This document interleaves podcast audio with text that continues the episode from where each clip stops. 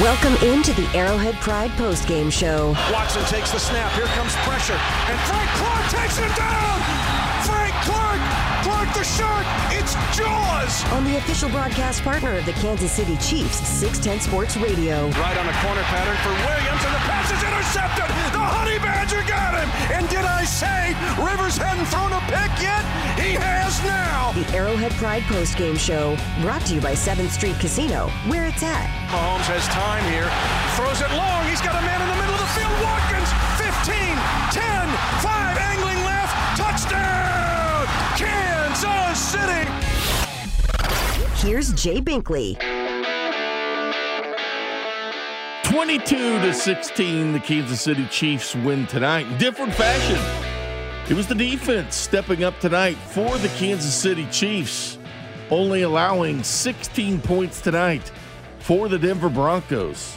Chiefs were sixth in the NFL in points per game at 21.6, but the defense stood out tonight out about Honey Badger. Two interceptions, one to seal the fate. I'm Jay Binkley with Kramer Sansone producing the operation. The Chiefs are one of two teams now that clinched their ticket to the NFL playoffs. Now, the AFC West will have to wait another week because of the Raiders' miracle from Carr to Ruggs, and it truly was a miracle. The Jets are dumb, but you know what? I think they're playing it smart. I'll get to that just a little bit. But the Raiders now with seven wins, the Chiefs with 11. This is unbelievable. I mentioned last week, Andy Reid now, seven of his eight years with the Chiefs, has at least 10 wins. Now he's got 11 as the Chiefs ride a seven game winning streak. It's unbelievable what this team is doing. And not only that, with the Saints and Chiefs going to the postseason, a W is a W. Let's all remember that. Take that into account. A win is a win. This defense of the Broncos. What did they do? They limited the Chiefs 0 for 4 in the red zone. Yes, the Chiefs got a touchdown from 20 yards out, just a share, just a, just a hair above the red zone to Travis Kelce. We can call that red zone whatever you want to but it was a 20 yard strike. That's the one touchdown for the Chiefs in this game. But the defense kept standing up time after time after time, forcing two more turnovers on two picks by Drew Lock. Yes, the running defense wasn't good, 177 yards for the Broncos. And really, the Broncos, you go back to that 144 yards they had. The Chiefs, five out of six games before this one, that was the biggest total what the Broncos were able to do running against the Chiefs. Now, the Broncos and Fangio admitted it after the game. When it was fourth and three, he should have gone for it, but you know what he did? He punted it. Over six minutes left. What Mahomes do? Took as much time down the clock. Harrison Butker drills a 48 yard field goal. Would have been 43, but they backed it up five yards for penalty. 48 yards. Harrison Butker was amazing tonight. Five for five. It's good to see Harrison kicking like that. He also made a tackle tonight, too. How about that for kickers? Kickers stand up right there for Harrison Butker. But a win is a win. And you look up and down the NFL slate, and there's close games all over the place, unless you're the Chargers that get hammered by the Patriots. And I'll be shocked if Anthony Lynn's uh, key card works uh, going forward. But regardless, Andy Reid is now 31 and 4 against the division. He's beaten the Broncos twice this year. He's one for one against the Raiders. He's 1 0 against the Chargers. Has another shot at them at the end of the season. But his dominance with this in this division, this was the 11th win in a row by the Chiefs over the Broncos. The Broncos were a team that had beaten the Chiefs seven straight before this streak started against Denver. And seeing what the Chiefs are doing against this team and doing against other team is the mark of consistency. Now, the Chiefs had an 11 game winning streak against the Broncos from 64 to 69. But the bottom line is they keep beating records. Patrick Mahomes now 31 touchdowns. He owns number one and number two now in the Chiefs' annals as far as touchdowns. And how about Travis Kelce? Five straight years now of a 1,000 yards. No tight end has ever done that in the history of the game. It's why he is the best tight end in the NFL. And I don't even think there's an argument for it. Greg Olsen had three straight 1,000 yard seasons, and Travis Kelce tied him two years ago. Then he does it four, then he does it five. He's the only tight end with five 1,000 yard years. He happened to do it in consecutive games. Travis Kelce now 24 games with 100 uh, or more receiving yards. He's done it in three in four of the last five games. Tony Gonzalez had 26, so he's two shy of that. Now, the NFL record for most 100 yard games by a tight end in their career Tony G, 31. Rob Gronkowski, 29. Travis Kelce, 24. Travis Kelce should be alone in this in history. But they had the fight. They had the claw. The Denver Broncos, as Mitch Holthus said, they expected a dogfight. And yes, there was that kick return touchdown and a pick six touchdown in Denver. Now, I will say this Tyreek Hill caught what I think was the NFL catch of the year, but it didn't go for a touchdown because they didn't review it. And Tyreek Hill didn't sell it. He didn't think he caught it. And Andy Reid had said after the game, we'll play his comments, that he's never seen a play like that before in the NFL because usually receivers think they catch everything. And you have a guy like Tyreek Hill that came in as the second leading receiver in the NFL, and he's like, okay, if he's not selling it, do we challenge it? Now, in hindsight, in retrospect, Andy Reid wishes he would have challenged it.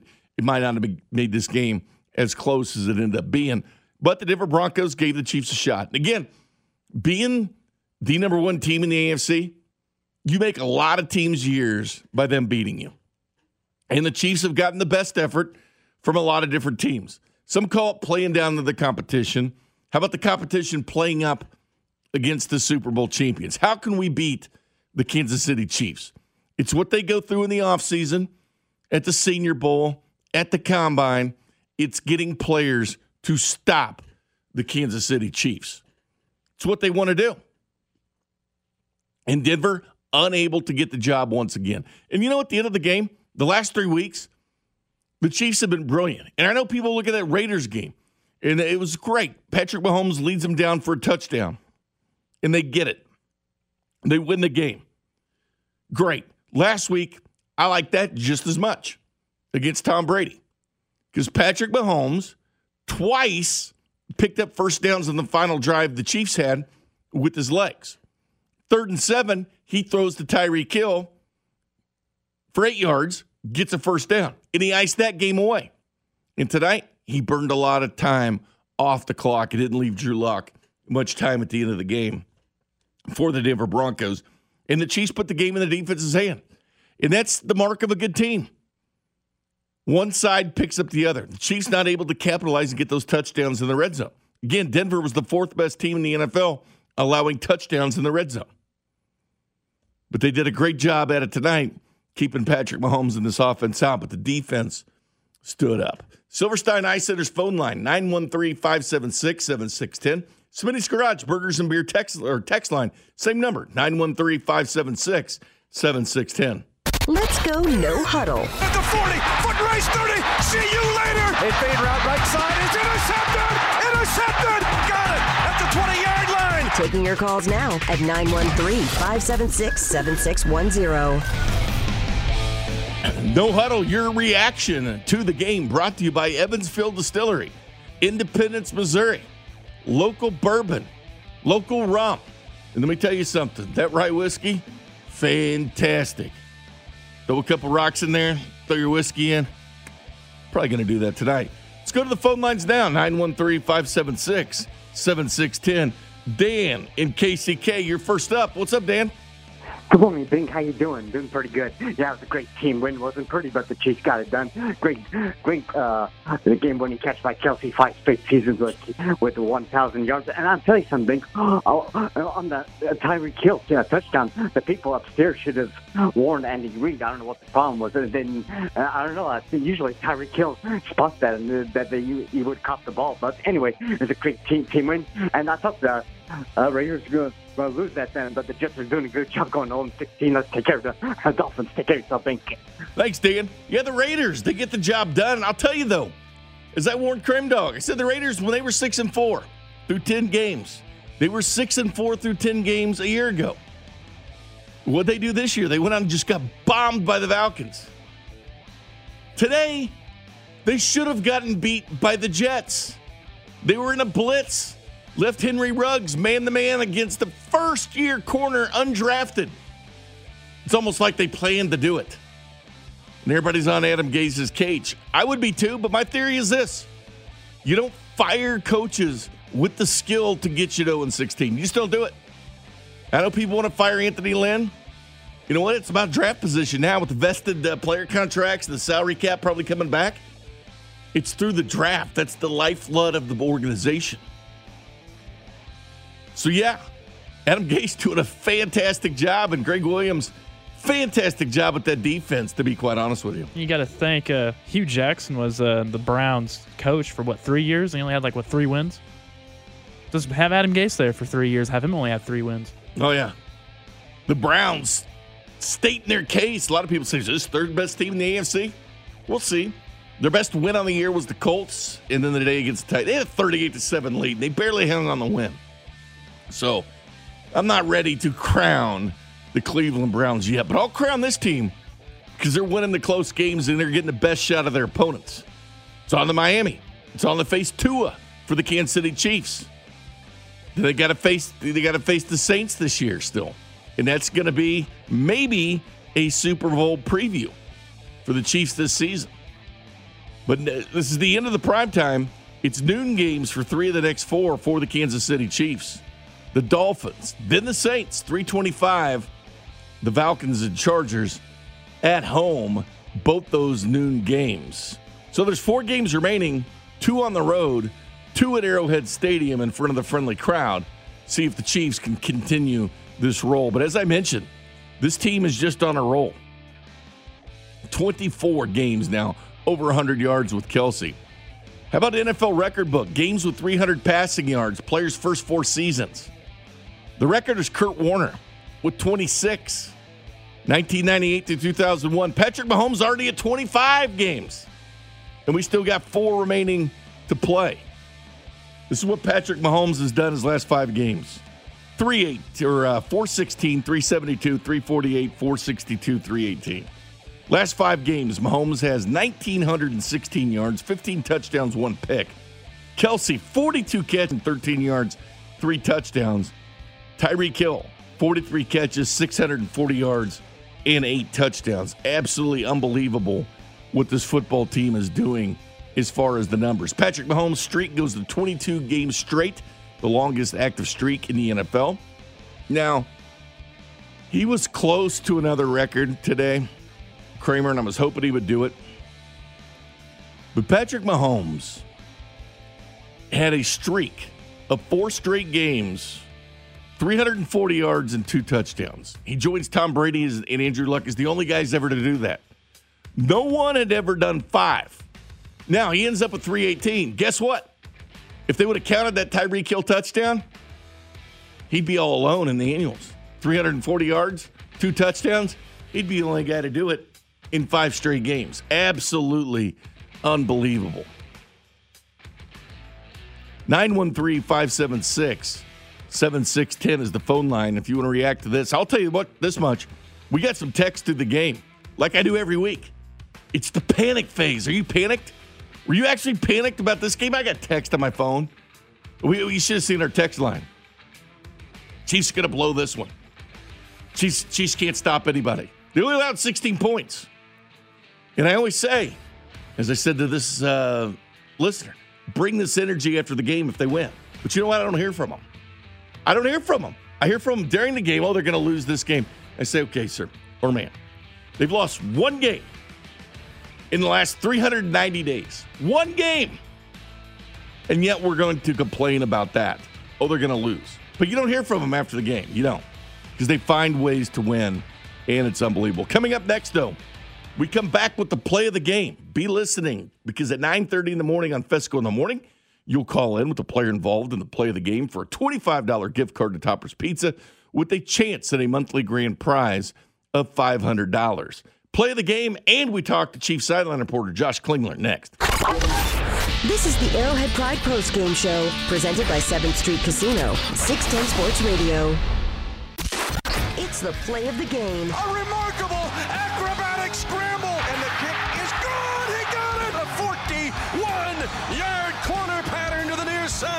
to you by Mazarise Jewelry. Mazarise Jewelry, in the business of forever. 16 12 Broncos, 73 seconds left, third quarter. Second and 10 Chiefs at the Bronco 20 on the right hash. Pressure. There is a flag thrown on the play. Late throw comes near side. Kelce at the five, angling left. Touchdown! Kansas City! Kelce on the reception from Patrick Mahomes. Pending the penalty, did the Broncos jump off? I think they did. 22 straight games with a touchdown pass for Patrick Mahomes and Travis Kelce. Another big game, seven catches, 99 yards. The Chiefs finally crack the front door and get a touchdown from 20 yards out. There you go. Remember the name Travis Kelce. Call Fescoe in the morning at 9:30 to name a player involved in the player of the game for a $25 gift card to Topper's Pizza with a chance at a monthly grand prize of $500 to Mazarise. Travis Kelce, according to NFL research, the first tight end in the Super Bowl era with 1,100 receiving yards in his team's first 12 games of a season.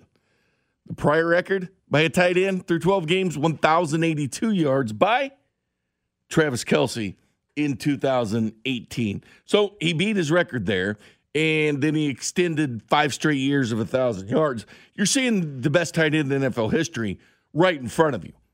And I know there's going to be some Team Tony G's or some Team Gronks, Team Kittle. No, no, it's Travis Kelce. That is the guy for the Kansas City Chiefs. What he's doing is unbelievable. The consistent. How about that stiff arm he threw on Holder? That was King Henry type stuff. I looked at Kramer and I said, that was King Henry type stiff arms. But obviously, that Tyreek Hill catch would have been the play of the game. Had they challenged it, reviewed it, I don't think there's any question, Kramer, because on that Kelce on that Hill touchdown, I was looking at Tyreek Hill's reaction, and he wasn't selling it that he'd caught it. And then Kramer said to me, he goes, I think he caught that. And then we saw the replay, and the ball didn't hit the ground, and he did catch it. That would have been the play. The play of the game is never going to exist, but that would have been a Sports Center probably number one catch or number one play had he caught that. But it's time now to talk to, as we do each and every game. That's Josh Klingler, the sideline reporter for the Kansas City Chiefs.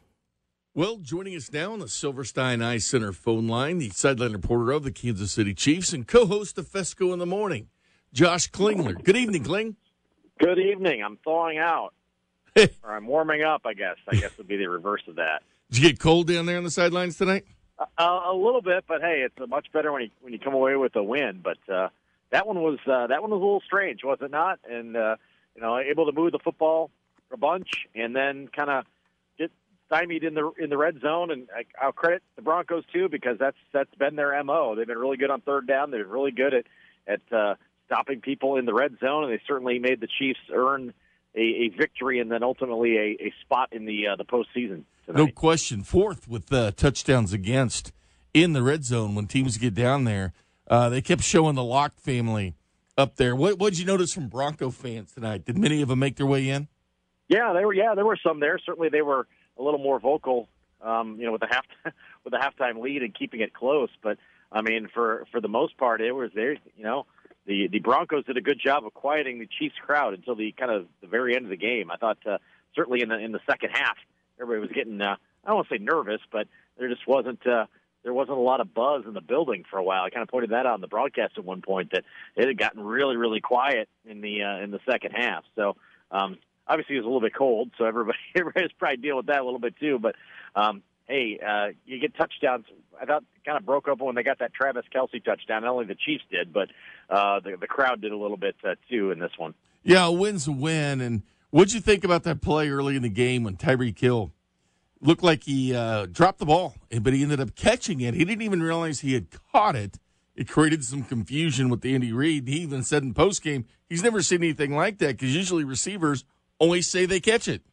Right, absolutely, and and that was my my uh, thought because I saw Tyreek Hill's reaction and and he was upset. I I believed he thought he mistimed the jump and and he had no idea that he had come up with that ball, and we really didn't see it in in the stadium uh, until they showed the replay as the Chiefs were punting. So um, a little bit of confusion there. Uh, you'd love to have somebody upstairs maybe catch that uh, because Tyreek Hill certainly didn't believe he had had caught it, and I don't think anybody really really did either until everyone kind of saw the replay. And by that time, it was it was too late. So yeah, luckily that wasn't you know, ultimately didn't come and bite them because that would have been just another of the kind of missed opportunities for this uh, this Chiefs team tonight. But again, moved the football, had to settle for a lot of field goals, and then their two long touchdowns ended up not being touchdowns tonight. But the one thing about it is, and I think there's something to take from it, Kling, and that's winning the close game. Some teams just don't find a way to win these close games. The NFL, by nature, are close games. You don't get a lot of the 45 to nothing nature like the Patriots Chargers game. Uh, if you do see those scores, you see a coach uh, key card not work the next morning, usually. But this NFL is usually a game of a few plays here and there, and the Chiefs just keep finding a way to win those. Games. It's like baseball if you're losing those games in extra innings or at the end, like seventh, eighth, and ninth inning, you look back and say, "Oh, we lost these close games." It happens in all sports, but on the on on the side for the Chiefs, they're not allowing this to happen. Yeah, they're just a very hard team to beat. That you may not catch them on an on an A night, and yet you've done a lot of things right. And we've said that a couple times, like uh, another team's done a lot of things right, and yet the Chiefs are still able to find a way to beat you, and that's exactly what happened tonight. Um, you know, the Broncos did some did some decent things. They did get uh, Drew Lock to make a couple of mistakes, and then obviously getting the defense to get that that stop late was was huge. So yeah, they're just a tough team to beat, and and the Chiefs have shown different ways to beat different teams, and and their ability to win close games, and to you know we we love for these all to be blowouts, but it's just not realistic for them to to be that, and. Uh, so, so tonight's game, you know, Denver did, did did a lot of stuff to hold the to threes and give themselves a chance, and then they found out once again that it's just a tough team in the Chiefs to try to knock out. Talking to the Chiefs sideline reporter Josh Klingler, and Kling, this is one of those games. It, it takes a full team effort. We've seen the offense win plenty of games. This really was the defense winning the game. At the end of the game, it was in the hands of the defense. Are you going to give Drew Lock time to get a touchdown? Now the Harrison Butker field goal ensured the Broncos needed a touchdown, but the Chiefs trusted their defense tonight. They gave up 16 points. They're only giving up their sixth in the NFL in points against. But you know, I felt like this was one of those games hat tip to the defense. Yeah, and hat tip to the defensive line, especially on that that last drive of the game. I thought they did a good good job of moving you know Drew Drew Lock around. I, they, it's it's not a quarterback that seemingly they want to keep in the pocket anyway, but I thought they kind of moved him off his spot. Um, got some hits in on him, got some batted balls. Uh, and then the, the final drive, the defensive line to me was a real, real impact, and they're the ones that kind of pressured that that play to to create the interception at the end of the game. So yeah, I thought the defensive line stepped up, needed to. I've been calling on them for for a couple of weeks to be that that impact defensive line, and I thought they did a good job in that regard tonight. And then the knack to have that that big play. You sometimes you just kind of wonder. You look at this team and go, well, who's going to get it? Because you just feel like that there's a moment in the game where they're going to come up with that big defensive play. And uh, Juan Thornhill almost became the hero, and then uh, Tyrann Mathieu did on the very next play. It seemed like the Honey Badger was everywhere. He was in the backfield making that stop on Lindsay. He made two interceptions. He really lived up to the moniker he takes what he wants. Yeah, and I think that if it seemed like they were a little bit un, unsolidified at that at that safety spot for a few weeks. Juan Thornhill's kind of in and out of the lineup, and uh, that spot opposite him needs to be on point so that he's able to go and run around and make plays and be in different positions. And I think that's when he's at his best when he's able to be that that guy that moves all over the field and is able to to to get in the in the right spot for the nose for the football type thing. So it was good to see him get back to that tonight, along with the rest of this defense as well. But uh, I thought I thought his ability to kind of run all over the field is big. That's exactly what you need Tyrann Mathieu to be. Well, the one thing too, Josh, this running game, obviously Clyde Edwards-Helaire uh, was sick throughout the week and lost a little bit of weight. Didn't play. They trusted that as far as Le'Veon Bell, but not only that, but in crunch time there, they were handing the ball off to uh, Darrel Williams. The team ended up running for 134 yards. Of course, Patrick Mahomes accounted for some of that, plus Tyreek Hill that 30 yard run. That made a difference in the game, but it was nice to see Darrel, the trust factor that Andy Reid had in him at the end of the game. Yeah, and I think they really do. I mean, he's not taking a back seat. You know, he's the guy that, that would be almost eliminated from a game plan, right, with Le'Veon Bell and Clyde Edwards-Helaire, and he hasn't. He hasn't yielded third downs. They trust him to be in those situations, especially uh, to, uh, to to pass block and then kind of slip out of the backfield and try to make plays as well. But yeah, he he's that uh, kind of that guy that's in the mix in definitely those passing situations. He is the option number one, and I think you know the addition of Le'Veon Bell could have wiped out that role for him, and he hasn't uh, allowed that to happen. And I thought he was in there for kind of those crunch plays of the game tonight. And again, it takes everybody on board to win games in the NFL, and you saw it on the offensive side too. Well, it's on the Miami. Three of the next four games at noon. The only uh, one that's not is 325 with the Saints. So uh, the Chiefs kind of passed through the uh, primetime games this year. kind of weird to be playing uh, games at noon. Uh, and also, um, the Chiefs head back to uh, you know a familiar stadium where uh, when they last won a game there, we uh, we all yes. felt pretty good about it. we sure did. Any other musings that uh, you saw tonight wandering around? Um, you know, I, I, I just think that uh, that this this this offense continues to kind of evolve. I, I, I love watching what I've seen from Patrick Mahomes this year and his ability to to uh, take command of this offense. The back and forth every week, I guess, of who's the who's the better duo, Tyreek Hill and Patrick Mahomes, or Travis Kelce and Patrick Mahomes. Um, that's been pretty cool to watch. And then you know the uh, the secondary receivers tonight. Mecole Hardman made a big catch. Uh, Demarcus Robinson made a couple of, of key grabs as well. So to see you know co- contributions from other spots in this offense too uh, is what continues to amaze. Again, they probably played better than than scoring 22 points tonight and had to settle for some field goals, but you saw them really uh, move the ball up and down the field with pretty good efficiency uh, once again from from Mahomes and company. It's Chief Silent reporter Josh Klingler does an outstanding job on 106.5 The Wolf, where you can hear the Chiefs games, and you can hear him right here at 610 Sports Radio at 5:58 in the morning. Thanks a ton, Kling. Good night, Bank. There's Josh Klingler right there. You'll hear him in just a couple hours, 5:58 in the morning, with uh, Ryan Makowski and Bob Fescoe. And don't forget, Derrick Johnson, Chiefs all-time leading tackler, joins them at 7:30 tomorrow. DJ just got his degree from the University of Texas. Don't you know if you saw that, Kramer? when he tweeted that out. And then, of course, the color commentator for the Kansas City Chiefs on the Chiefs Radio Network, Dayton Hughes, stops by at 8.30 in the morning. Bill Moss at 11 with Cody and Gold. And don't forget about Patrick Mahomes at 2.15 each and every week. 2.15 on Monday. Carrington Harrison, Sean Levine have an exclusive with the quarterback, Patrick Mahomes. But the, you heard Kling talk about Darrel Williams there. I brought him up too. And six carries tonight.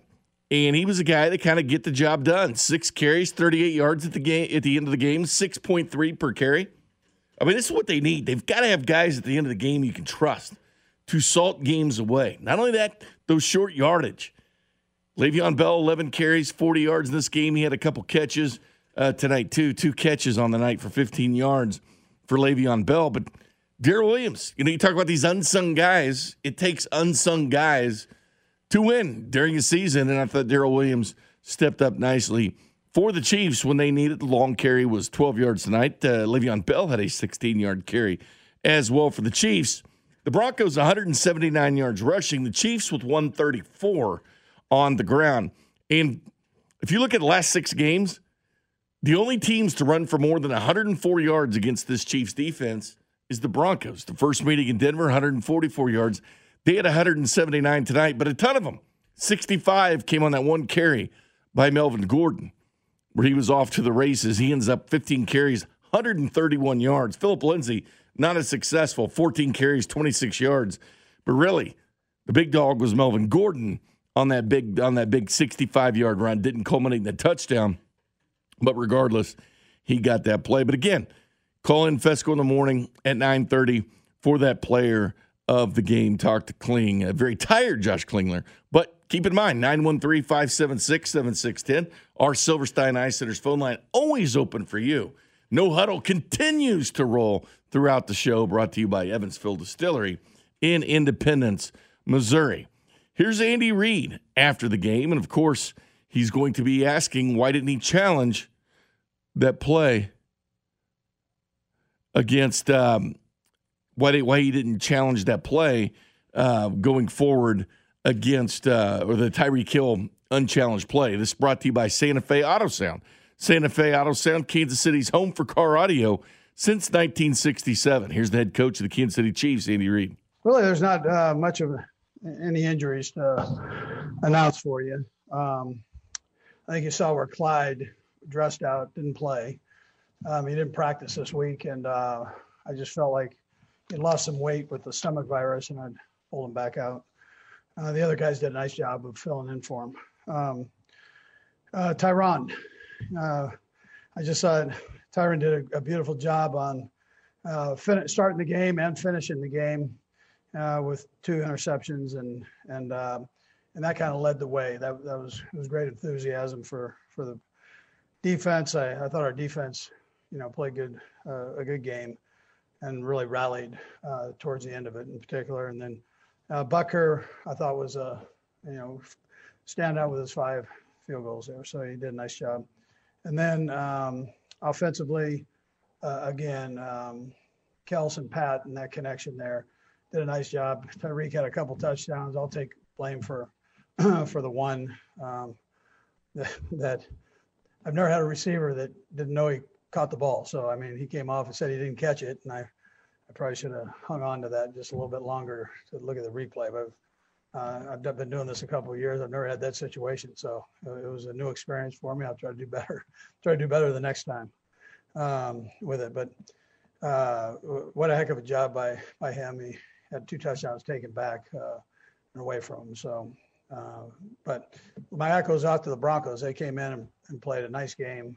Uh, Vic had a great game plan uh, for both sides of the ball and and uh, his special teams group. And um, you know they he's great for this this division, man. I mean he's he's a heck of a football coach and and they just keep getting better and better. And that young quarterback of theirs, uh, you know, uh, Lock, local kid, man, he, he keeps getting better. So it's, it's great competition, and um, I'm glad we came out on top today. So um, we'll go back and get ourselves uh, cleaned up with a couple things and get ready for uh, the Dolphins. Anyways, that, with that time, yours. Go first to Herbie Teope. Go ahead, Herbie.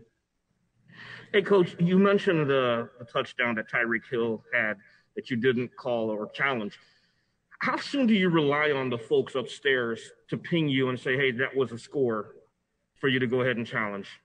Yeah, they were on it right when right when uh, they saw it, and that was right when we were punting the ball. So, I mean, it was a bang bang thing, and and uh, we didn't have time to really really look at it uh, before we kicked the ball. So we kicked it with about 10 seconds left, and normally that's kind of where you let it go down to right in that area and, and go with it. But I, I checked with, uh, uh, you know, with Tyreek. He came off, and you know, you can normally tell with a receiver if he knew he had it or not, and, and uh, especially Tyreek. I mean, so he was as surprised as any of us that he ended up with the football. Let's go next to Adam Teicher. Go ahead, Adam. Hey, Andy. Um, I know you have bigger goals here, but you did clinch a playoff spot tonight. I was just wondering where that, uh, whether you'll take a minute to uh, appreciate that. And Brad, I'll have one quick follow up.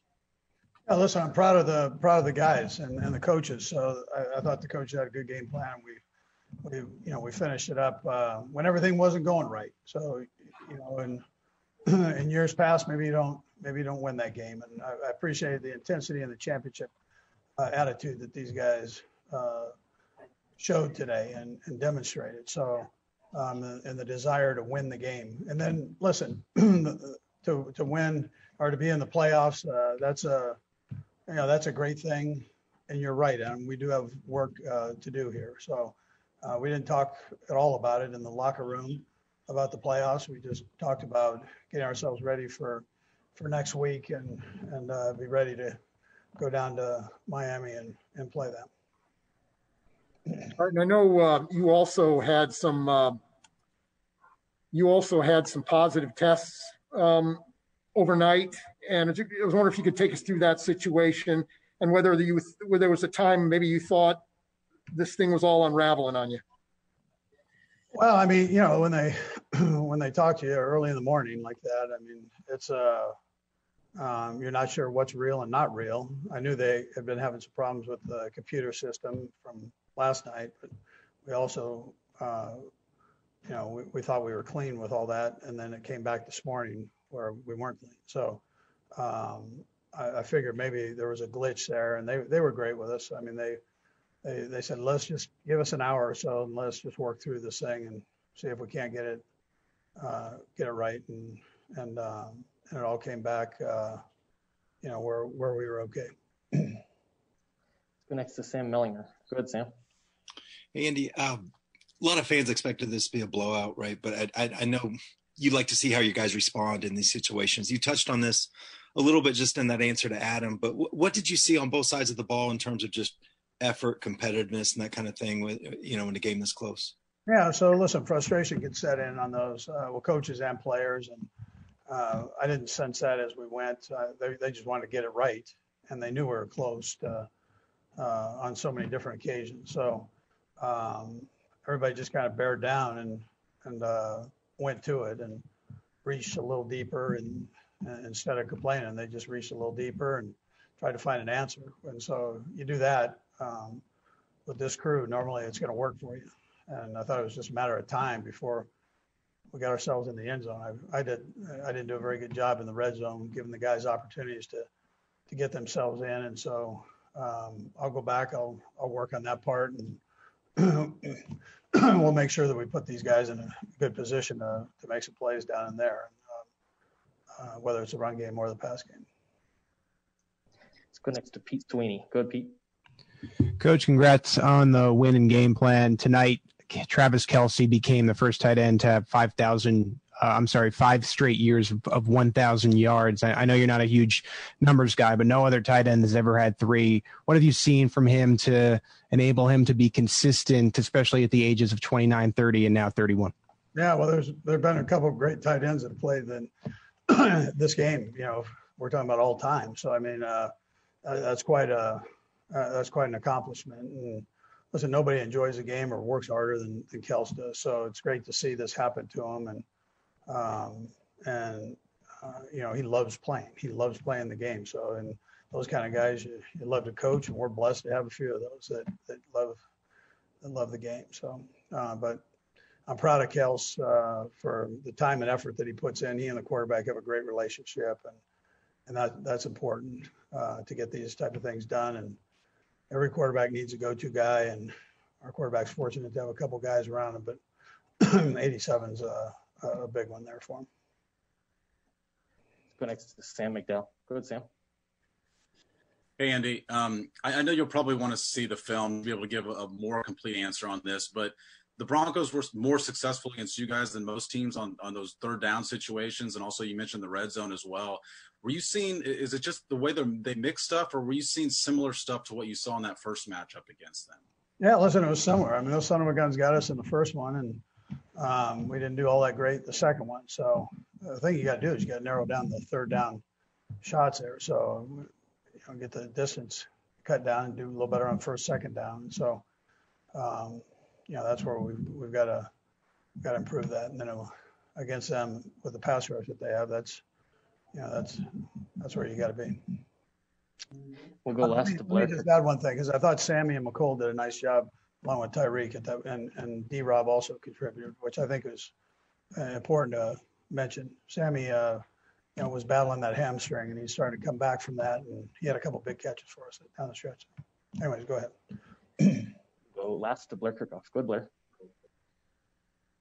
Yeah, Andy, one of those big catches was uh, on on the final series for your offense, and this is two weeks in a row you've played against really good defenses, and you've you know you've had to basically try to run out the clock at the end. Can you speak to this team's ability to do that and um, and, and, and just and, that crazy catch that uh, throw that Mahomes had to make to to Sammy?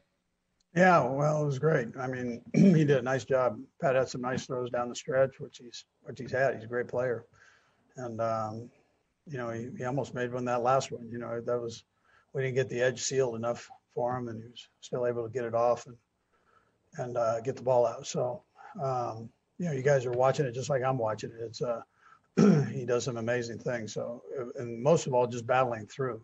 It's very easy to get frustrated, and uh, he battles through, and and good things happen to him. You know, uh, and it was it was good. It was great to see our D line get the quarterback's feet moving too on the other side. I, you know that all those things, all the good things don't happen without those big guys. Both sides of the ball. There's Chiefs coach Andy Reid talking about uh, why he didn't challenge it. He didn't think that Tyreek Hill caught it, but he wishes you know hindsight is 2020 and he can get it. But I'll say this about Coach Reid: this is now his sixth time in his eight seasons with the Chiefs to have at least 11 wins. He's hit 12 and 4 three different times. That's his best record with the Chiefs, 12 and 4. Again, he's won at least 11 games six times. Now, when he was with the Eagles, his best season was 13 and 3 in 2004. And uh, he lost the Patriots that year in the Super Bowl. But he'll probably eclipse his best record as a Chiefs coach this year. It shows you how tough wins are in this league. This guy's top five all time in wins in the regular season and the postseason. But congratulations to him for 11 wins again with the Chiefs. He did it in 2013. He did it in 2015. He had 12 wins in 16, 12 wins in 18, 12 wins in 19, and 11 wins. So this marks three straight years of 11 year 11 wins or more for Coach Andy Reid in a league full of parity. The NFL wants parity, and they've created it with a lot of different teams.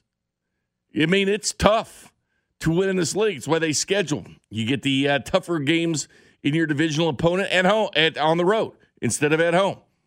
Your two extra teams because you always play one division in the AFC, one division in the NFC, and then you have two extra games against teams not in those divisions that are first place teams if you have a first place schedule. It's not easy to do what Coach Reid does as far as the consistencies that he's given the Kansas City Chiefs. But the defense stepped up tonight for Kansas City. It was good to see. We've seen the offense do well plenty of times. And Patrick Mahomes was great, 318 yards still. They moved the ball. They had over 400 yards of offense. Denver just did a great job in the red zone. They were the fourth best team in the NFL as far as allowing red zone touchdowns. It's a divisional game. You knew it'd be tough. This league is tough. Look at Pittsburgh. Trace McSorley and the Ravens almost came back and beat them. It was a game of four turnovers in the first quarter. They had Ingram didn't play, and J.K. Dobbins didn't play. They were on the COVID list, didn't play anyway. Lamar Jackson didn't even play. I mean, this league is tough, man. I mean, Denver got their quarterbacks back this week. They didn't have them last week. Hinton was their quarterback, and he was this poor guy. He was up in the suites. He's probably back in the practice squad now. He wasn't active for the game. He didn't dress for the game, and that was their starting quarterback last week. But Vic Fangio does a great job with the defense. Again, I question his relationship with Drew Lock. I question him calling out his quarterbacks for not wearing their mask, even though he's been fined by the NFL for the same thing.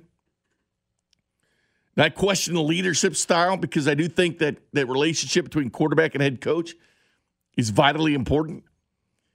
Denver had some key injuries this year. Von Miller didn't play. Courtland Sutton didn't play. And I think Courtland Sutton is the bigger loss for the Denver Broncos, even over Von Miller. I will credit him to be the biggest loss for the Broncos this season.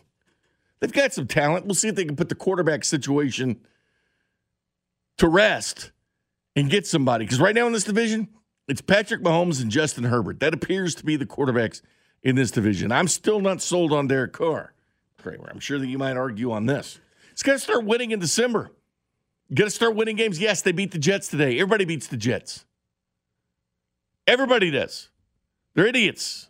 They shouldn't have beat them today. I'm glad they did because they have them in the survivor pick. But regardless, Chiefs are going to win this division for five straight years. Coming up next, we'll talk to the editor in chief of Arrowhead Pride, Pete Sweeney, next. This is the Arrowhead Pride Post Game Show, presented by 7th Street Casino, 610 Sports Radio. Welcome back into the Arrowhead Pride Post Game Show, presented by 7th Street Casino. Hey, welcome back, second hour of the Arrowhead Pride Post Game Show. Jay Binkley, along with Kramer Sansone, producing the operation. From the 913. Donkeys have to live with 11 straight losses to KC another year. That's right. They've beaten them 64 to 69. They've beaten them 11 straight. They are tap dancing in their head like Fred Astaire. I mean, they're doing some serious tap dancing in the Broncos. That's a long time. They haven't beat the Chiefs since Peyton Manning in 2015. Andy Reid, his seventh clinched playoff spot for the Chiefs in his eight seasons. And again, the last three years, he's had at least 11 wins or more. Six different times with the Chiefs, he's had at least 11 wins. Unbelievable mark of consistency for the Kansas City Chiefs. And speaking of consistency, your one stop shop for all Chiefs news, arrowheadpride.com. Great stories, great insight, great podcast alike. Their fearless leader, Pete Sweeney, editor in chief, arrowheadpride.com, joins us now. Good evening, Pete. Good evening. What are you talking about, man? It's the morning. Good morning. Hey, good morning, Pete. Thank you.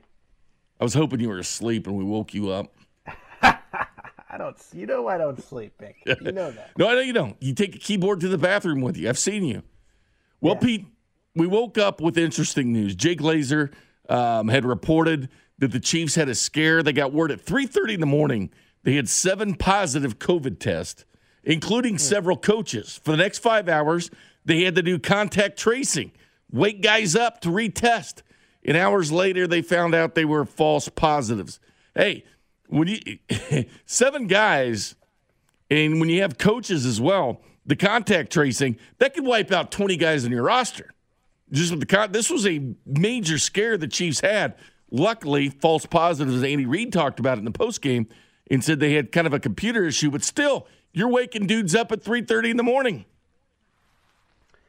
Yes, and what I think made it even more interesting is I, let, us be clear here. They came out as false positives. Yes. Uh, in a follow up report, and it, it, seemed like everything was okay. But yeah, let's. They still have to wake up. That they, let's assume that they they are positives, right? They come out and and whatever happens, and they end up being positives. Now you're in a situation. If you're the NFL, what are you going to turn to the Denver Broncos and say we're going to postpone this game? Oh. That seems like a non-option after what happened last week, and so would have been a very, very, very interesting situation. I'm curious what the NFL would have done. Lo and behold, the Chiefs were all right. It ended up being false positives. The seven players or whatever it was, they ended up being able to rest all of Sunday because they had the Sunday night game. So worked out fortunate. Just another product of this weird year that is 2020. 22 to 16, the Chiefs get a win. It was a hard fought win. It was a gritty win. It was it was a grinded out type of win against the Broncos. Hey, they're the fourth best defense of not allowing touchdowns in the red zone. Mitch Holthus even talked about he's been talking about this and warning people, hey, this could be a dogfight against the Broncos. But the bottom line, Pete, 11 straight against Denver. Andy Reid down 34 and 1 against the division since 2015. It just continues and continues to get better. Yeah, and you know, um, tonight didn't go perfectly. I thought it was a very, first of all, weird day and weird night. Wait a minute, I, I get that wrong. It's thirty-one and four. I said thirty and four. Uh, thirty and one. It's it's thirty and four. Carry on, Pete. Yeah, I caught that. I didn't want to correct you. Well, I, I want to correct myself though. I, I want to put out the facts. You know. Correct. Yeah, no doubt about it. Yeah. Uh, facts only here on Six Ten Sports it's, Radio. That's how well, I. It was a weird day. Yeah. Um, and it's 2020. And, I could be wrong. I think when you you're the Chiefs, right? And we're at we're at 393 days since that Titans lost last year, so we're almost at 400 days, and and the Chiefs have lost one time. Exactly. I've uh, reminded people of that on our text line that are calling in yeah. and saying the Chiefs suck and everything this during the game, and I'm like, I tell them hold that energy till the end of the game. Then I don't hear from them. Funny how that works. Um, but yeah, so there there's the one loss in in that time, and it's it's to the Las Vegas Raiders. The Raiders played really well that day. But I, I just think about that, and and and it becomes this this thing where where fans are used to winning and it it being easy for this team, and the Chiefs will always figure out how to do it. So when there's any adversity, everyone has their arms in the air. Meanwhile, you got other teams in this league, like the Seattle Seahawks have aspirations just as high as the Kansas City Chiefs. They're losing to the New York Giants. You had a couple weeks ago where the Green Bay Packers and sudden new MVP contender Aaron Rodgers are losing to the Indianapolis Colts in a game that they really didn't look that good. It's not easy to win week in, week out in the NFL, especially to teams that see you twice a year. And a couple of things broke the wrong way for the Chiefs tonight, and they were still able to pull it out.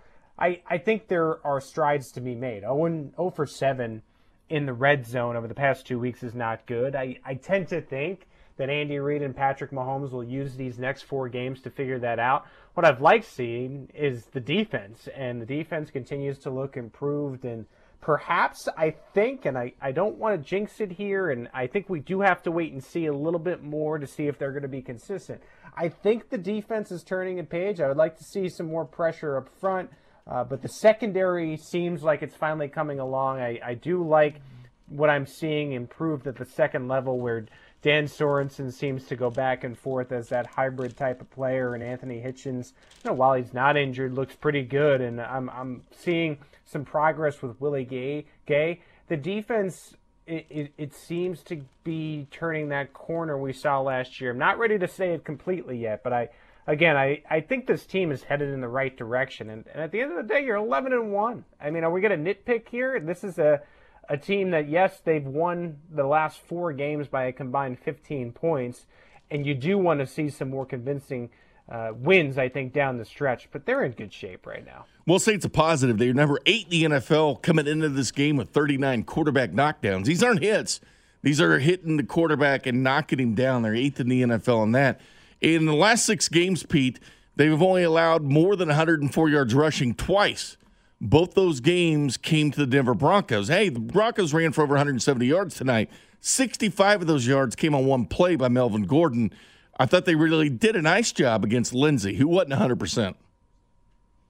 No, it, you could tell Lindsay wasn't. And uh, to Denver's credit, I, I thought Melvin Gordon really looked spry and, and he sort of picked up the flack that was Phillip Lindsay.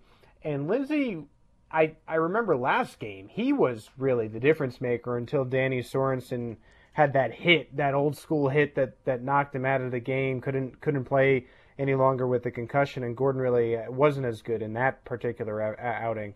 And so good on him to to put in the effort he did tonight. I think if you look at some of the receivers on Denver, where you have Hamler and, and Patrick and Jeudy and Lock, who will have a, a good game every once in a while. Like, I don't know. I, I think if you're going to get beat, you, it might as well be on the ground. And, and they did have that poor play where it, I, I think it was a 65 yarder where you had Thornhill and, and Sorensen, and it seems like there was a miss with the defensive tackles and just a gaping hole.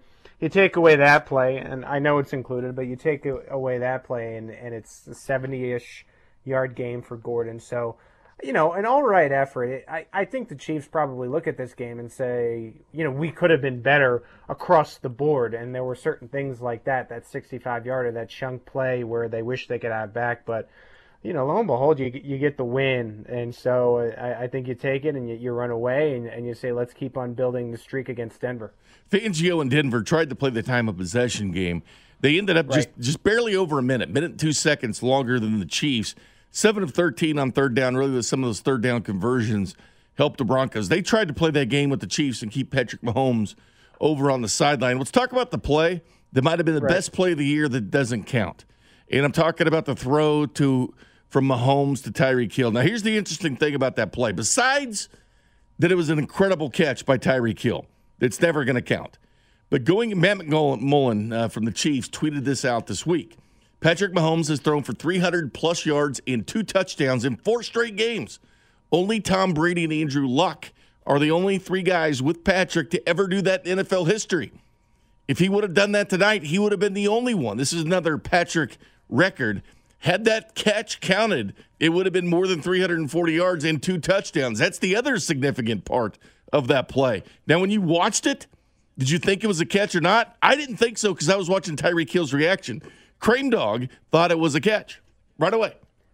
The angle was horrible. It, I guess there was a referee blocking the the way where you really couldn't see if the ball bounced or not. But I, I didn't see the ball bounce, and I did hesitate for a second. I said, "Was that a catch?" I did. I did say to myself, "Was that a catch?" But you're right. When Tyreek Hill started running off the field, that was the most confusing part. It's like he didn't even know like he must have thought it bounced off the ground and back into him or something. I, I assume. And Andy Reid, who's been doing this for 21, 22 years, this was a first for him. And, and so that's rare where a player doesn't realize that he caught the football. And so he was just going by what, like the you know thousand or so, two thousand games he's coached in his life, Yeah. where the receiver's running off and it says, "All right, put the punt unit on, whatever." Never even thought to like even buzz up, and so that's a really freaky play that is literally think that is a once in a lifetime mistake, and that'll never happen again in a million years. So you just, you saw some kind of history tonight, not the history you wanted, but that was a historic moment that I don't think I'll or you or anyone will ever see again. To put it in layman's terms, it's like me telling you a fact, Pete. And because it's always right, you just assume it's right. Even though it might be wrong, your your assumptions are that it was right. Well, I, I, you are right from time to time. I do always go back to when you wanted Mitch Trubisky over Patrick Mahomes. No. I- you know, That is a lie, Pete, and that is documented What? on the interwebs. Every single mock draft, I had Patrick Mahomes. Every single one. Yeah, And I believe I'm the only media night, guy though. in this town that went crazy over Patrick Mahomes from the combine. Actually, from this Pat from Texas Tech on, I was on that bandwagon, and I had to sell you. You know, I remember on draft night, and, and the Chicago had traded up, and the look on your face. You were That is a lie, impressed. Pete. That is an absolute depressed. lie by you. Told the people at I one do twelve have in the to ask you a question. I know you're asking the questions right now. I mean, was t- was tonight tough for you having to watch uh, Drew struggle like he did? It's Oh, only, uh, come on, man. 63.2 passer rating. He threw a couple dimes though, didn't he? He has moments. He has moments. I I still I think Herbert. I think Herbert's the second best. Oh, uh, I agree with you, but it. I tell you this though, he does have a strong arm. I just think if he had some refinement, Mm-hmm. Shurmur's not the answer. Pat Shurmur, the offensive coordinator. Again, he's on his fourth offensive coordinator in the last four years, and he's got Vic Fangio as a head coach. He's great on defense. I'll give him that. Some of his words, and I tell you, I, I, know he called out his quarterbacks last week, and and that's probably not what the direction you want to do. But I told you, going back to that first preseason start that Drew ever had in the Hall of Fame game, I didn't like what Vic had to say after the game. To me, that does you got to be lockstep with your quarterback. Uh, no pun intended. But you got to be lockstep with your quarterback. And I, I've never felt that connection with Drew Lock. Now, is he a backup in the NFL? Is he a servable starter? I don't know. I know he's got the arm, and he's got the arm talent. He just needs some refining. I think he needs to have a full year where he's healthy and he has all the players around him and he has a team that can compete too. I mean, this year's been pretty wacky for the the Denver Broncos, so we'll see. I, I think that's where I'm at on on Drew Lock. It's it's in we'll see territory. I don't think you can make a decision one way or the other uh, with him right now. I, I do tend to agree with you on the offensive coordinator and the changing. That never helps quarterbacks. And you feel for quarterbacks who end up in that situation. I know that Alex Smith had gone through that in San Francisco, and you know he was his top pick, and he never was really able to find any consistency until he got with Andy Reid, and we know how that ended up. So again, that's just another benefit that Patrick Mahomes has. It's that you know ungodly talent, but also you pair that with the consistency of Andy Reid and where yeah there were different offensive coordinators, but it's always Reid because Reid in himself is is you know the grand offensive coordinator with whereas in Kansas City at least the offensive coordinator is more an assistant to Reid, and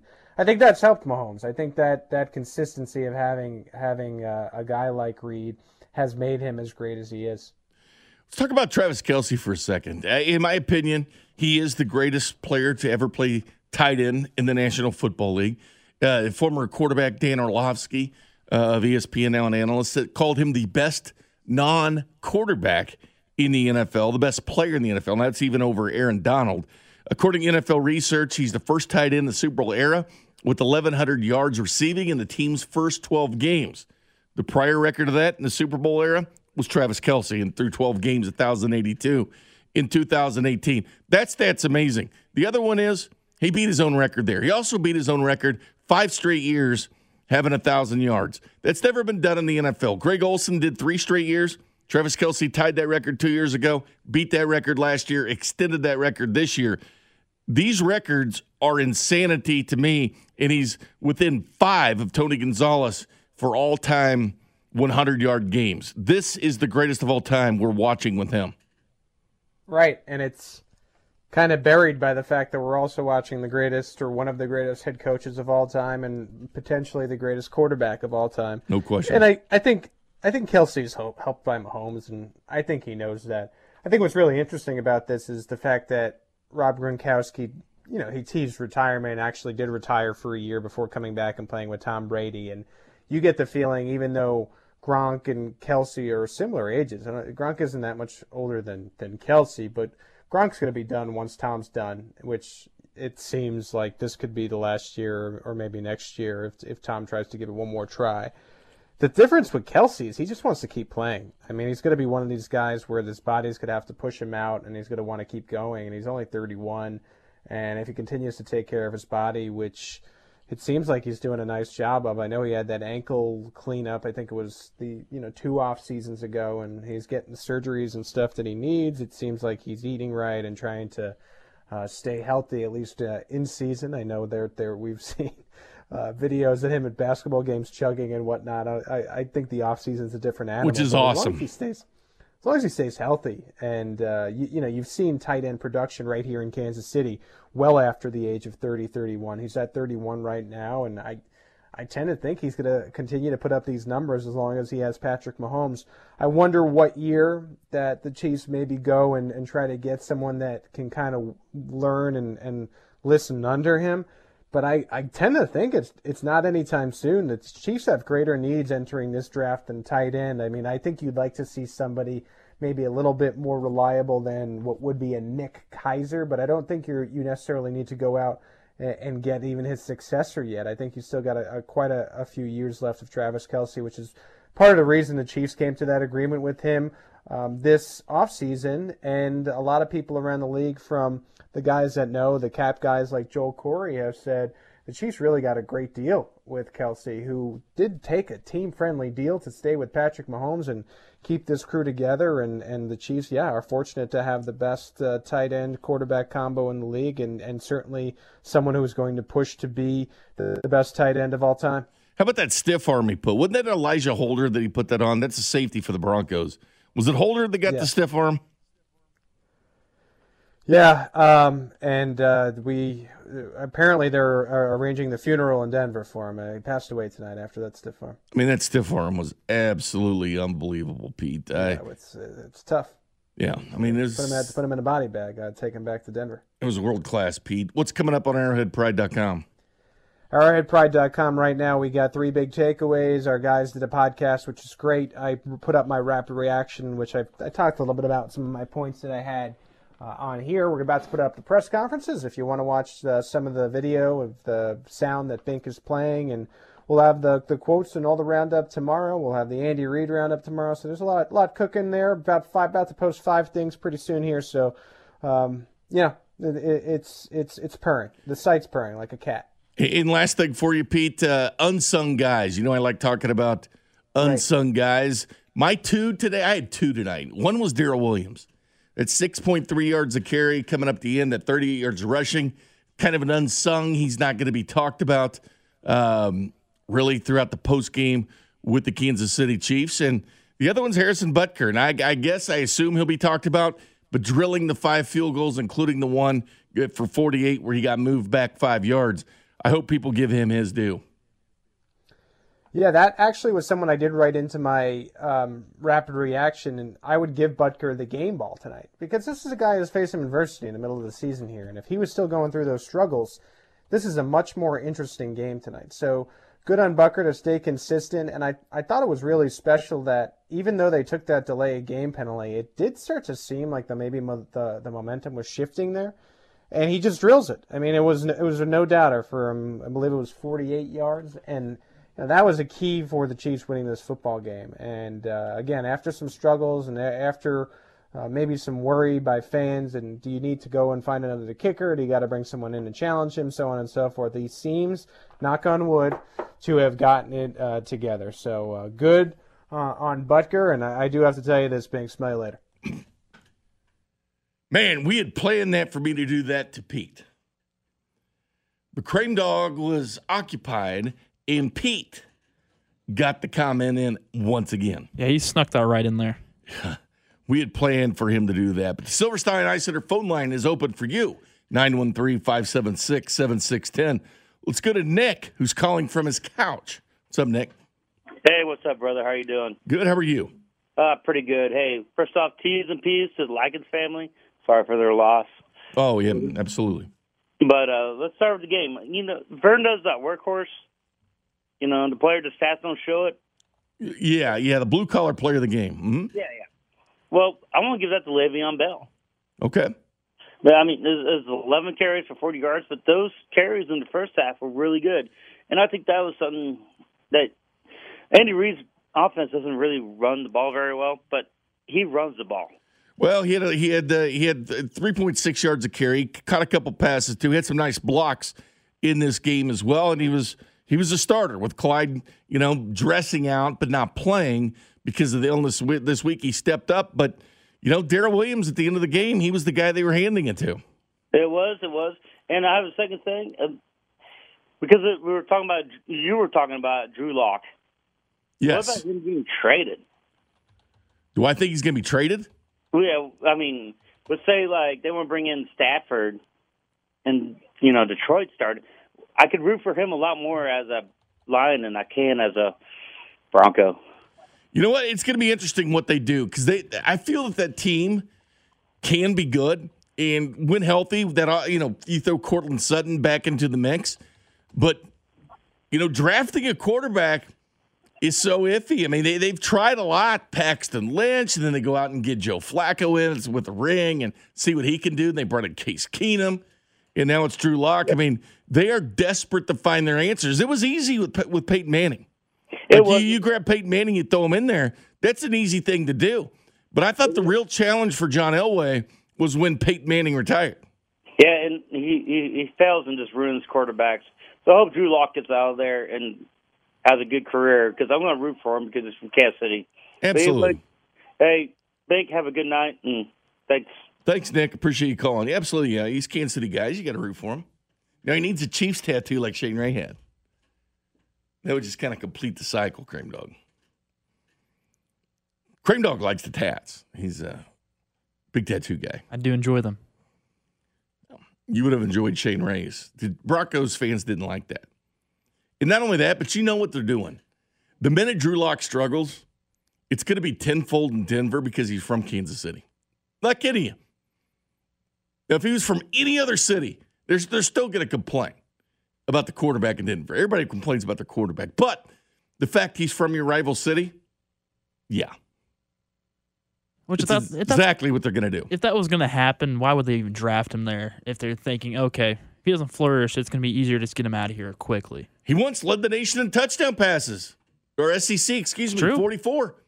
Now Joe Burrow beat that with 60 because he was unbelievable last year, but he held that he held that for a while, for a couple of years at least. But anyway, um, I I think going to him four four offensive coordinators in four years, he's got the arm. He loves to throw downfield, like he loves to do that. It's just the intermediate stuff and the accuracy sometimes with Drew and that offensive line really some issues. Matter of fact, uh, they've given up the 15th most sacks in the NFL with 24. Chiefs not able to get a sack tonight. Third downs, they were 7 of 13 on third downs. They came into the game 30th in the NFL, 36.1% on third down. They'd really struggled this year on third down, but tonight they were 7 of 13 against the Chiefs. But I tell you what, Chiefs, the Broncos were minus 15 and plus minus. They had two turnovers tonight. They're dead last in the NFL in turnovers. Minus is the worst. Chiefs, third, plus nine. They had a couple more tonight because of the honey badger. Let's hear from the quarterback, Patrick Mahomes. Don't we want to hear from him? We usually always want to hear from Patrick Mahomes because when Patrick talks, and he'll he'll talk about the uh, play with Tyreek Hill, And again, he could have had five straight games, 340 yards and two touchdowns. That's the kind of the other thing in there. Let's go inside the locker room here. The sounds of the game brought to you by Santa Fe Auto Sound. Santa Fe Auto Sound, Kansas City's home for car audio since 1967. Here's Patrick. Hey, Patrick. Um, kind of a weird play there with Tyreek on that touchdown in the first quarter. At what point did you realize that he had actually caught that ball, and how did you find out? I, I didn't realize until uh, after they showed the replay and we'd already punted. Um, so uh, I told Tyreek in the locker room, I said, "Man, you're so good at, at receiver. You don't even know when you catch touchdowns these days." Next to Harold Kuntz. Good, Harold. Patrick, congratulations on the victory. Um, nice shirt, by the way. when it comes to Travis Kelce, uh, you know, his fifth year with over a thousand yards receiving, you've obviously been there for three, four of those. Uh, just talk to being your te- a great teammate that he is, and then just how reliable he is on the field. How you've been able to just go to him with another 100 yard receiving day to day. Yeah, I think. He, I mean, I mean, you said it with a, a, great teammate. I mean, he really doesn't care how you win the football game. He just wants to win. He's going to compete uh, every single play. He's going to block. He's going to catch. He's going to run after the catch. He's going to do whatever it takes. And so, uh, when you have guys like that that are that talented and they they they don't care about who gets who gets the, uh, who gets the success, uh, then you have the guys that really can go out there execute and win football games with. Go next to Pete Sweeney. Go Pete. Hey, Patrick, congratulations on the win. I want to talk to you about the touchdown play to Kelce. Uh, it was a free play, and I was wondering if if that changed and maybe made you take I wouldn't say a chance, but uh, you know made you step up and, and throw it a little bit maybe further than you would have. And then why has that become such a knack for you, uh, enabling yourself to to get these free plays? Um, well, it didn't. It didn't really change. Um, it was. Uh, I can't believe. I can't believe it, it might have been second or third down, whatever it was. But he, he I don't want to give away my reads, but he's one of my like first reads. Uh, kind of an alert. I kind of look look at kind of how he releases out that bunch. And uh, obviously he he got open. Um, and I, I gave him a chance to make a play, and I was able to throw it just far enough. But uh, uh, for me, I try to use cadence as much as possible. I mean, uh, quick cadence hard counts, whatever it is, just to get an advantage in any single way. And the offensive line does a great job of sitting in there, really paying attention, and and we work on it throughout the week. Let's go next to Nate Taylor. Go ahead, Nate. Hey Pat, when you scramble outside and you throw a unconventional pass, just how much of an advantage do you think that gives your teammates who are still working for uh, being open in the middle of the field, and, and how successful do you think that's been for you now, year three, compared to when you first started doing it, when you first started playing uh, in the NFL? Yeah, it's something that the guys do a great job of working for me. I think that's a big thing. I mean, I can scramble and throw it however I want. If the guys aren't open, then then the plays won't work. And so you see these guys that they continue to play the play out and they they play until the whistle is blown and and then they get back and do the same thing the next play. And so uh, it, it, helps out a lot that those guys do that because there's some plays that I scramble for a long time and they don't get the ball. And so they have to make sure that they're playing every single play with the expectation that they're going to get a, they're going to get the ball thrown their way, and they do that. Let's go next to Blair Kerkhoff. Good, Blair. Hey, Patrick, could you speak to this team's ability and confidence to get the ball late with a small lead and and keep the ball? Uh, it worked last week in Tampa, and today you got the field goal out of it. Yeah, I think. Uh, I mean, we're just we're just battle tested. I mean, we we've played in a lot of tight football games, and we, we have to find ways to win. Obviously, we we didn't play the way we wanted to as far as in the red zone of executing uh, and scoring touchdowns instead of field goals. Um, but in this league, you have to find a way to win. Every single team has a has a is going to have bring their best shot and going to have a chance to beat you. And as long as you come out to win in the end, it doesn't have to be pretty. And I thought the guys did a great job of battling today and finding a way. Next to Adam Teicher. Go ahead, Adam. Hey, Patrick, you guys clinched a playoff spot today, and I know you have bigger goals than that, but just wondering whether that's something you're going to take a minute to appreciate, or you're just going to move on to uh, to Miami and start getting ready for that game? Yeah, I mean it's obviously a big deal. Um, you you want to uh, kind of your first step. You want to find a way to get in the playoffs. Um, but like you said, we have bigger goals. Uh, we understand it's a step by step process. Uh, we have a great football team we're playing this next week that's playing really good football and we're going to have to go down there and have a, a great battle with them. And so uh, we're excited for the opportunity of taking it day by day and finding a way to keep winning football games.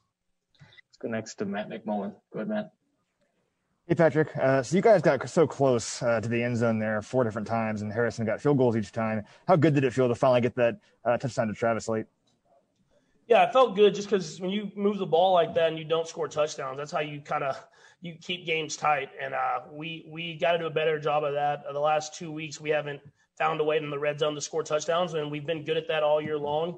Um, and so you want to make sure that you find a way, uh, especially going into the late part of the season and into the playoffs, of, of scoring when you get those opportunities, because uh, that, that's what changes games. Got time for a couple more guys. We'll go Todd and then Vahe. Go ahead, Todd. Hey, Patrick, there was a report out there that there was some positive tests that came to light, I guess, overnight, and the, the game was maybe in somewhat of jeopardy. Did you hear anything about that? Were you aware of that? And is it, you know, does it let you kind of know how close these things can be to be happening or not happening just hours before a game? Yeah, I, I mean, I found out in the morning. Uh, I got my sleep in, and so they didn't wake me up or anything like that. But uh, I mean, obviously, we're in we're in these we're in difficult times right now. I mean, as far as the league and as far as the world, and you have to kind of take the challenge every single day of just waking up and expect the unexpected. And uh, we we understand where we're at, and we have to make sure that we accept that challenge every single day, battle through adversity, and whenever we get a chance to be on this football football field, just appreciate it as much as possible and play to the best of our ability and try to win football games. We'll last Vahe Gregorian. Goodbye. Hey, Patrick. Um, you guys have had now, I guess, four straight games that have been down to one score, and I guess in some ways you could say that that that reveals that you guys, you know, people can compete with you guys. But I, but I, I think it must make you feel like um, you guys have a certain kind of fortitude or metal. What, what's that doing for you guys to win these close games?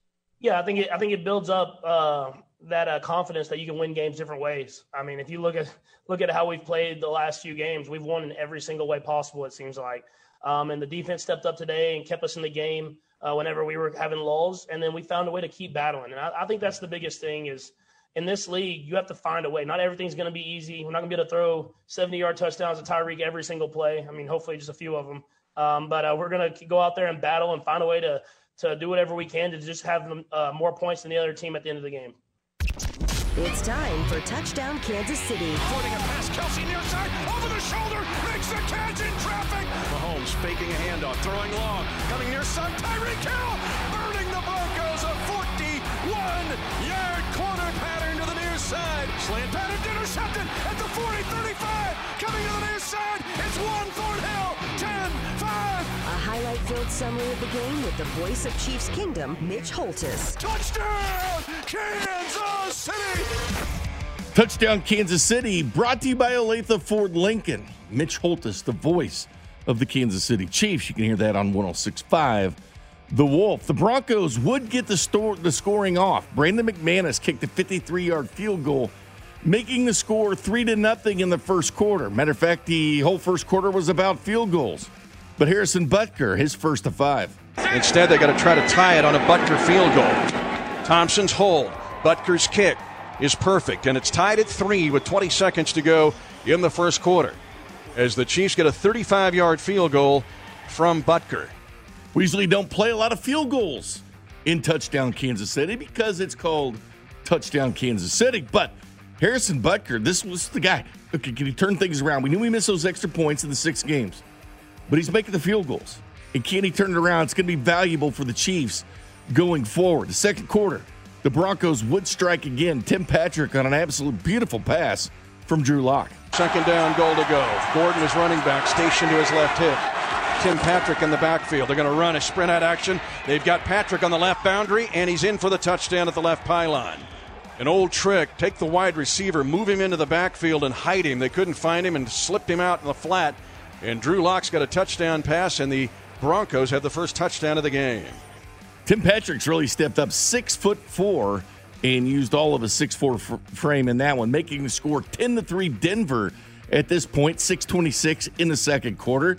That was a seven play, 90 yard drive. Probably the drive of the game for the Denver Broncos, taking 411 off the clock. So it's 10 to 3, second quarter, and then Harrison Butker again and now Butker will try a short field goal of 24 yards. He had one of 35 earlier, and this field goal is good, but the Chiefs get three and not seven. That made the score 10 to 6. Seven plays, 69 yard drive, 344 off the clock from the Chiefs. So he's hit a 35. Then he hit a 24.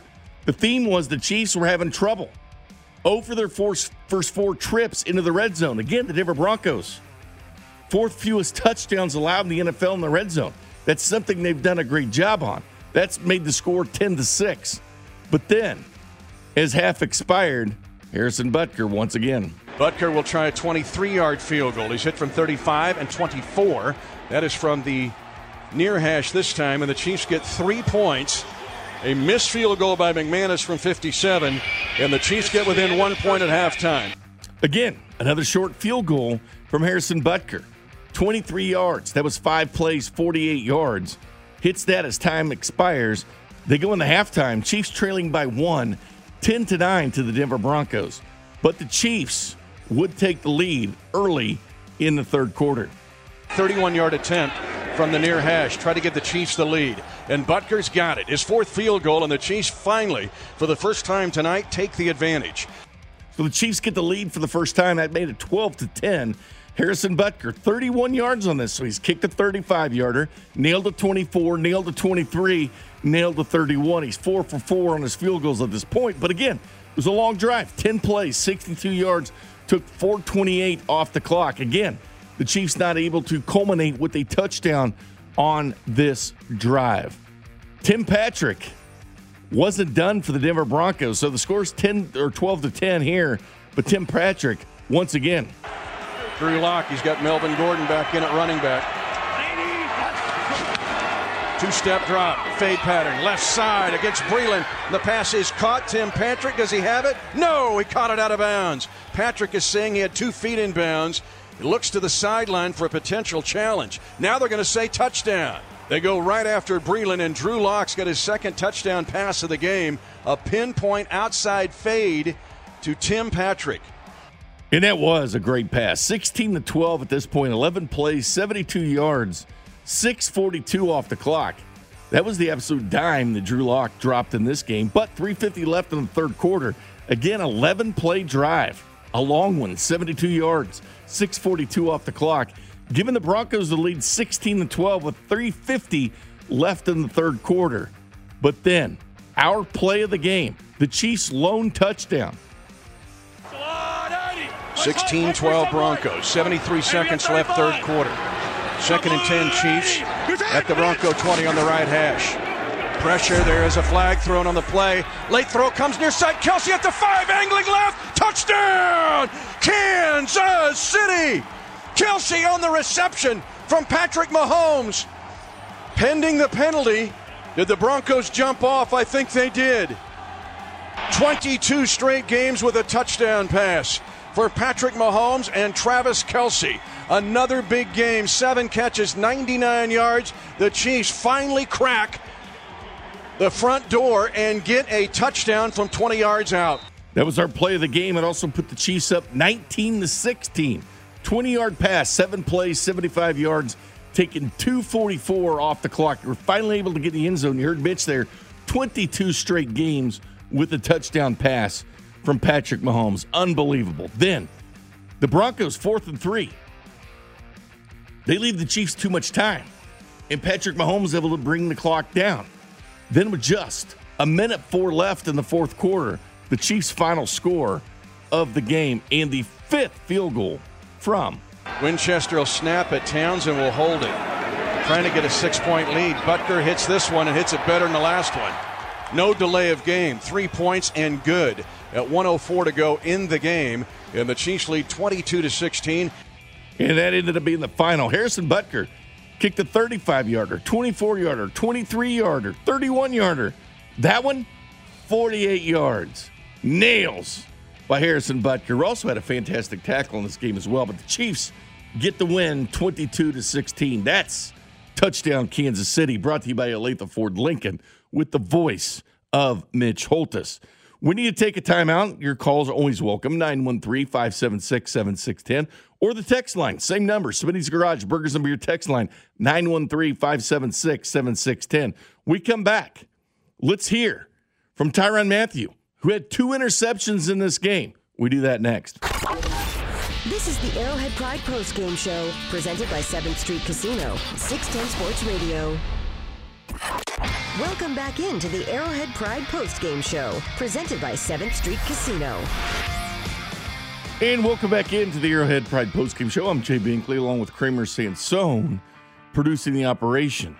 Here's how the playoff standings set at this point. Steelers with the one seed, 11 and 0, first in the AFC North, followed by the Chiefs at number two, 11 and 1, first in the AFC West. Chiefs have clinched a playoff berth.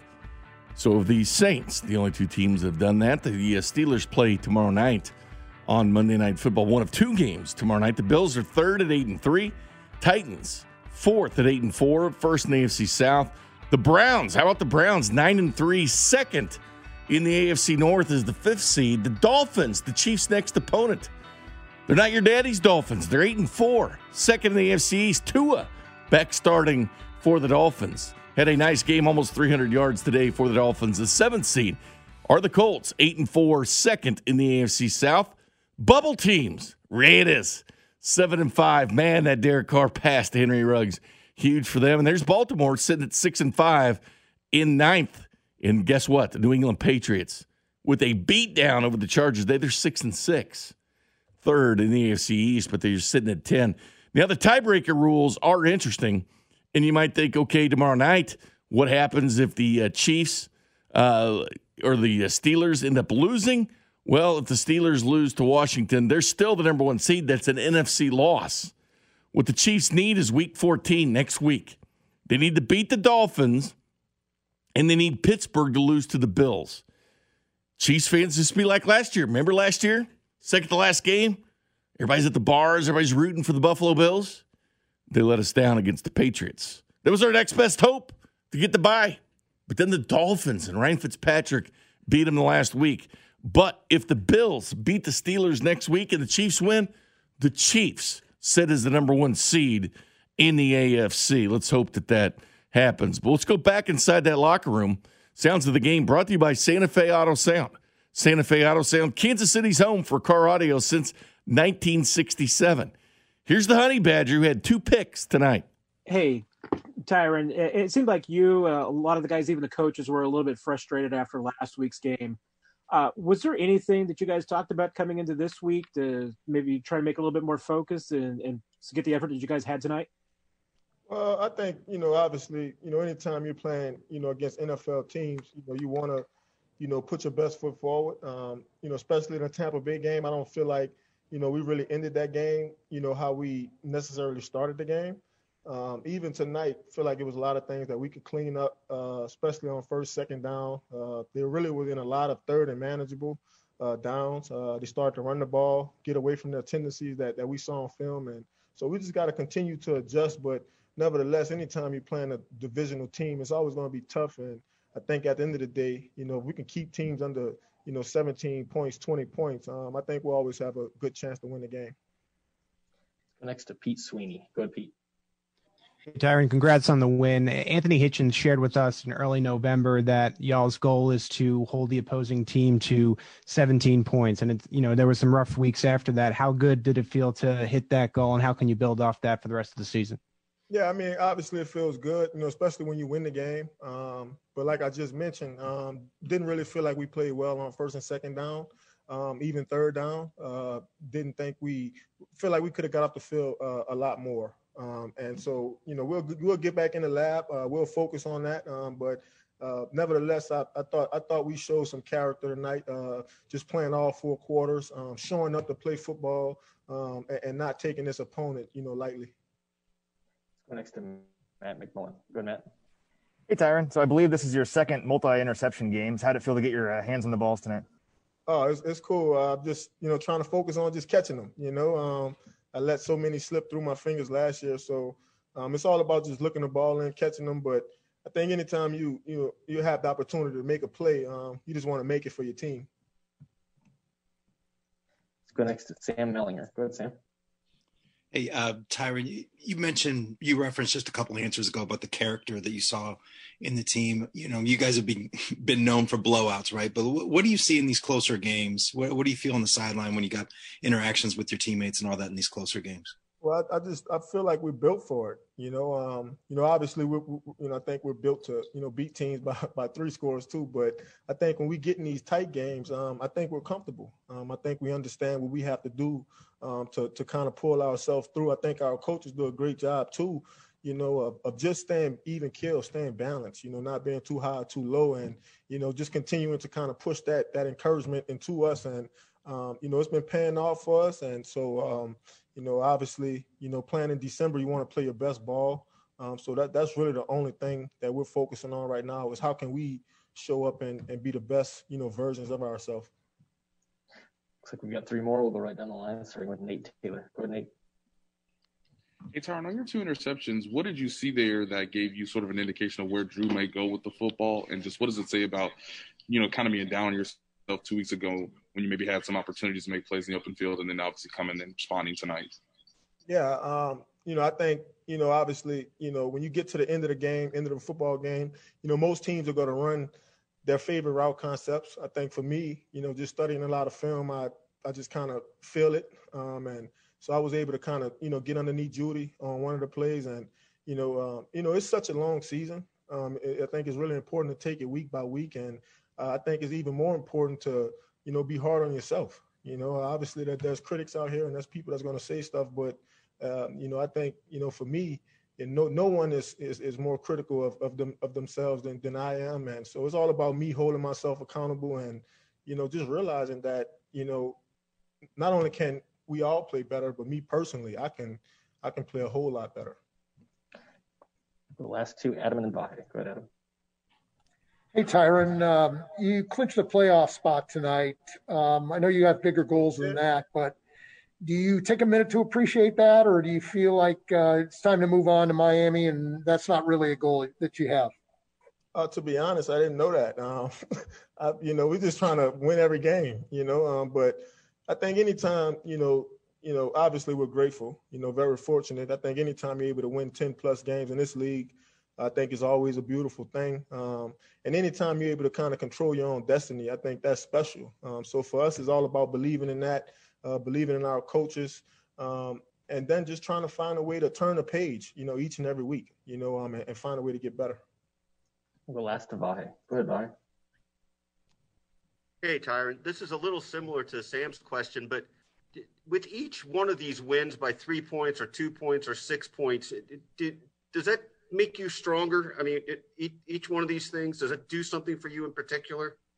Yeah, I, I truly believe so. Um, not only does it build character, you know, it builds trust too. You know, and you you you know you may not play your best game, but you know if you're able to win the game, you go into that week realizing that you know, wow, you know, you know, we actually trusted each other. We actually committed to each other, and you know that's the reason why we won the game. So, you know, I think for us is, you know, obviously we want to play well and dominate, but you know, when, we get in these tough spots and these critical spots, um, it's all about leaning on each other. You know, um, it's all about the offense and the defense and the special teams. All of us are together. You know, and as long as we can kind of keep that, um, you know, I think we'll always be, you know, a tough team to beat. There's the Honey Badger. Takes what he wants, and he lived up to that tonight. Had seven tackles, four solo, one tackle for loss. He tied Anthony Hitchens for the team lead in tackles tonight. Both of them seven tackles, four solos. But that's what Tyrann did. He got behind the line of scrimmage, made a tackle, made two interceptions. He leads the Chiefs now with five picks on the year. He was the guy. He takes what he wants, and he was fantastic. Here and there. Go back to the lab. How about this? Andy Reid didn't tell him they clinched playoffs. This was the Raiders they would have been victory lapping, champagne, popping corks. This team is focused on the prize.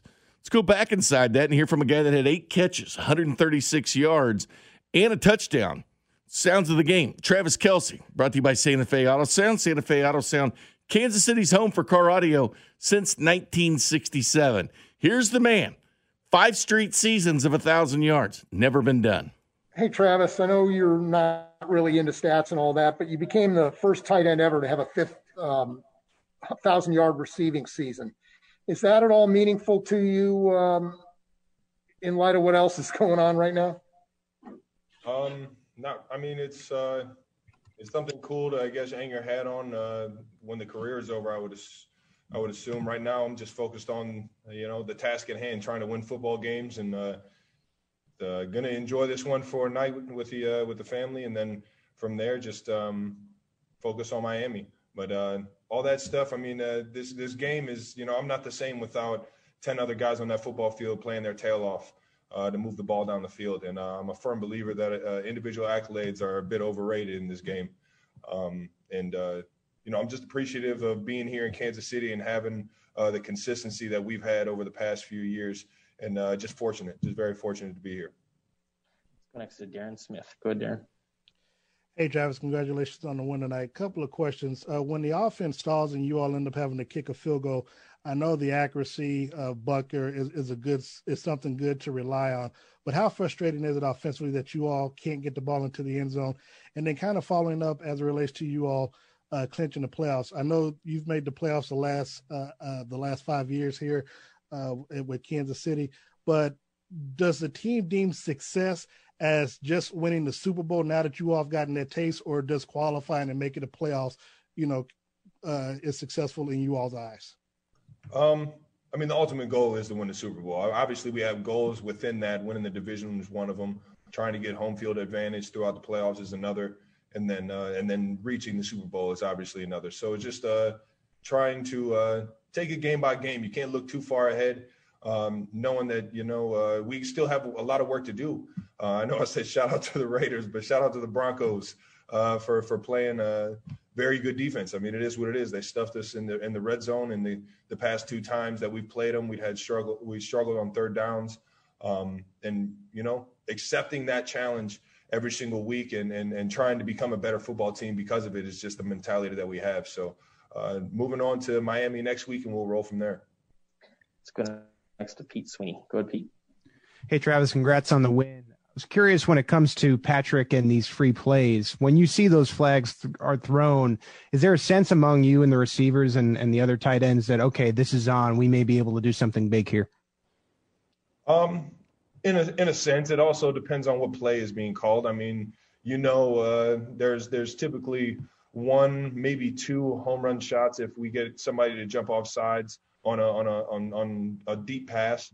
Um, but at the same time, if we don't have a deep pass, you know, there's there's a little bit of wiggle room to to try and make a play happen. But um, playing within the system, Coach Reid is and and the offensive staff, EB has done a, have done an unbelievable job of um, of creating a structure around that and uh, and making it easier uh, to basically communicate on the field while we're playing instinctually um, to be in the right places. Another time was uh, on the third down where the play kind of broke down and I had a drop.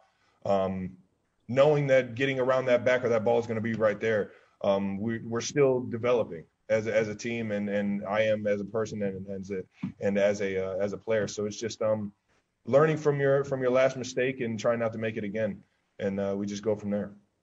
Let's go next to Matt McMullen. Good, Matt.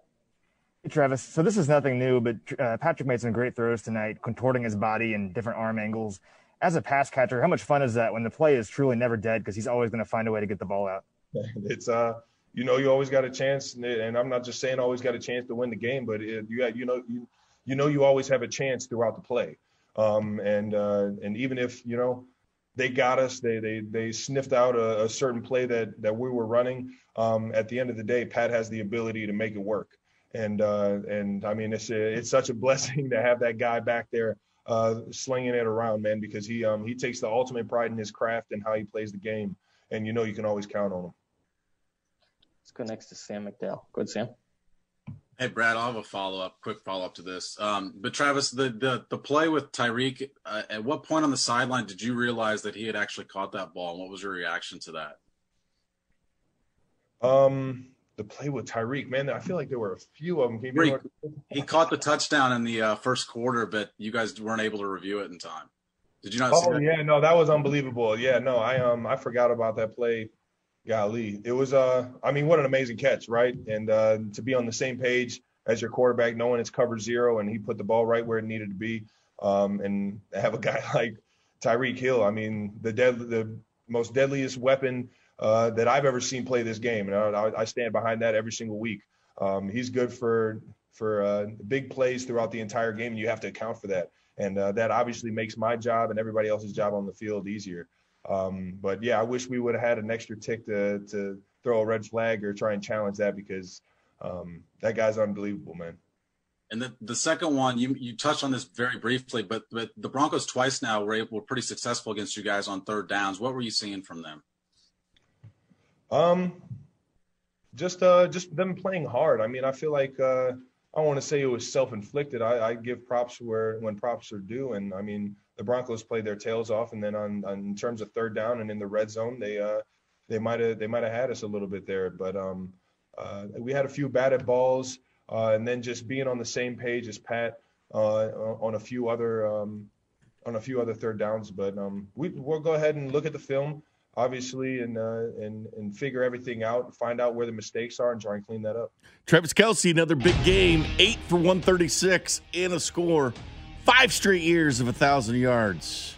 He's unbelievable. 11, over 1,100 yards already this season in 12 games, beating his own Super Bowl era record from 2018.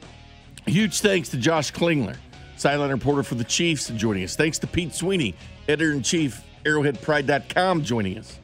And as always, thanks to Kramer Sansone. Great job producing tonight. Don't forget tomorrow morning, 7.30, Derrick Johnson on Fescoe in the morning. 8.30, Dayton Hughes. 11 o'clock, Bill Moss on with Cody and Gold. Then Patrick Mahomes, 2.15 with number 15 with Carrington Harrison and Sean Levine at 2.15. Chiefs get the win. And for six seasons, Andy Reid has at least 11 wins with the Kansas City Chiefs. It's on to Miami now. Look forward to talking to you guys. Don't forget, Fescoe in the morning starts 558. See you guys. Good night.